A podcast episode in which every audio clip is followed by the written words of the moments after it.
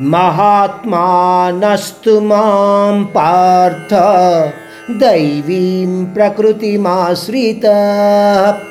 भजन्त्यनन्यमनसो ज्ञात्वा भूतादिमव्ययम्।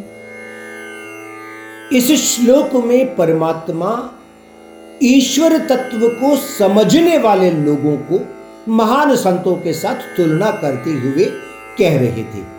क्या कहते हैं? ऐसे महात्मा जन केवल परमात्मा के आश्रय प्राप्ति के लिए ही सभी कर्म करते हैं या प्रयत्न करते रहते हैं।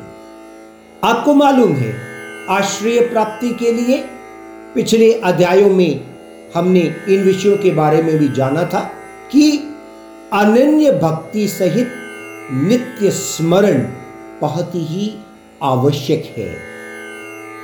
सांसारिक विषयों में बिना किसी आसक्ति के कर्मों को करते हैं और केवल परम धाम प्राप्ति ही एकमात्र उद्देश्य मानते हैं।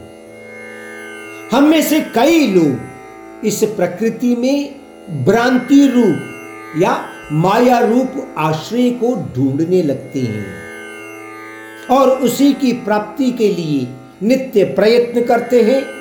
उसी के संबंध में हम कर्मों को करते रहते हैं। परंतु महात्मा जन, यानी संत जन, इस प्रकृति में रहते हुए भी अनन्य भक्ति श्रद्धा सहित परमात्मा ध्यान में निमग्न होते हैं।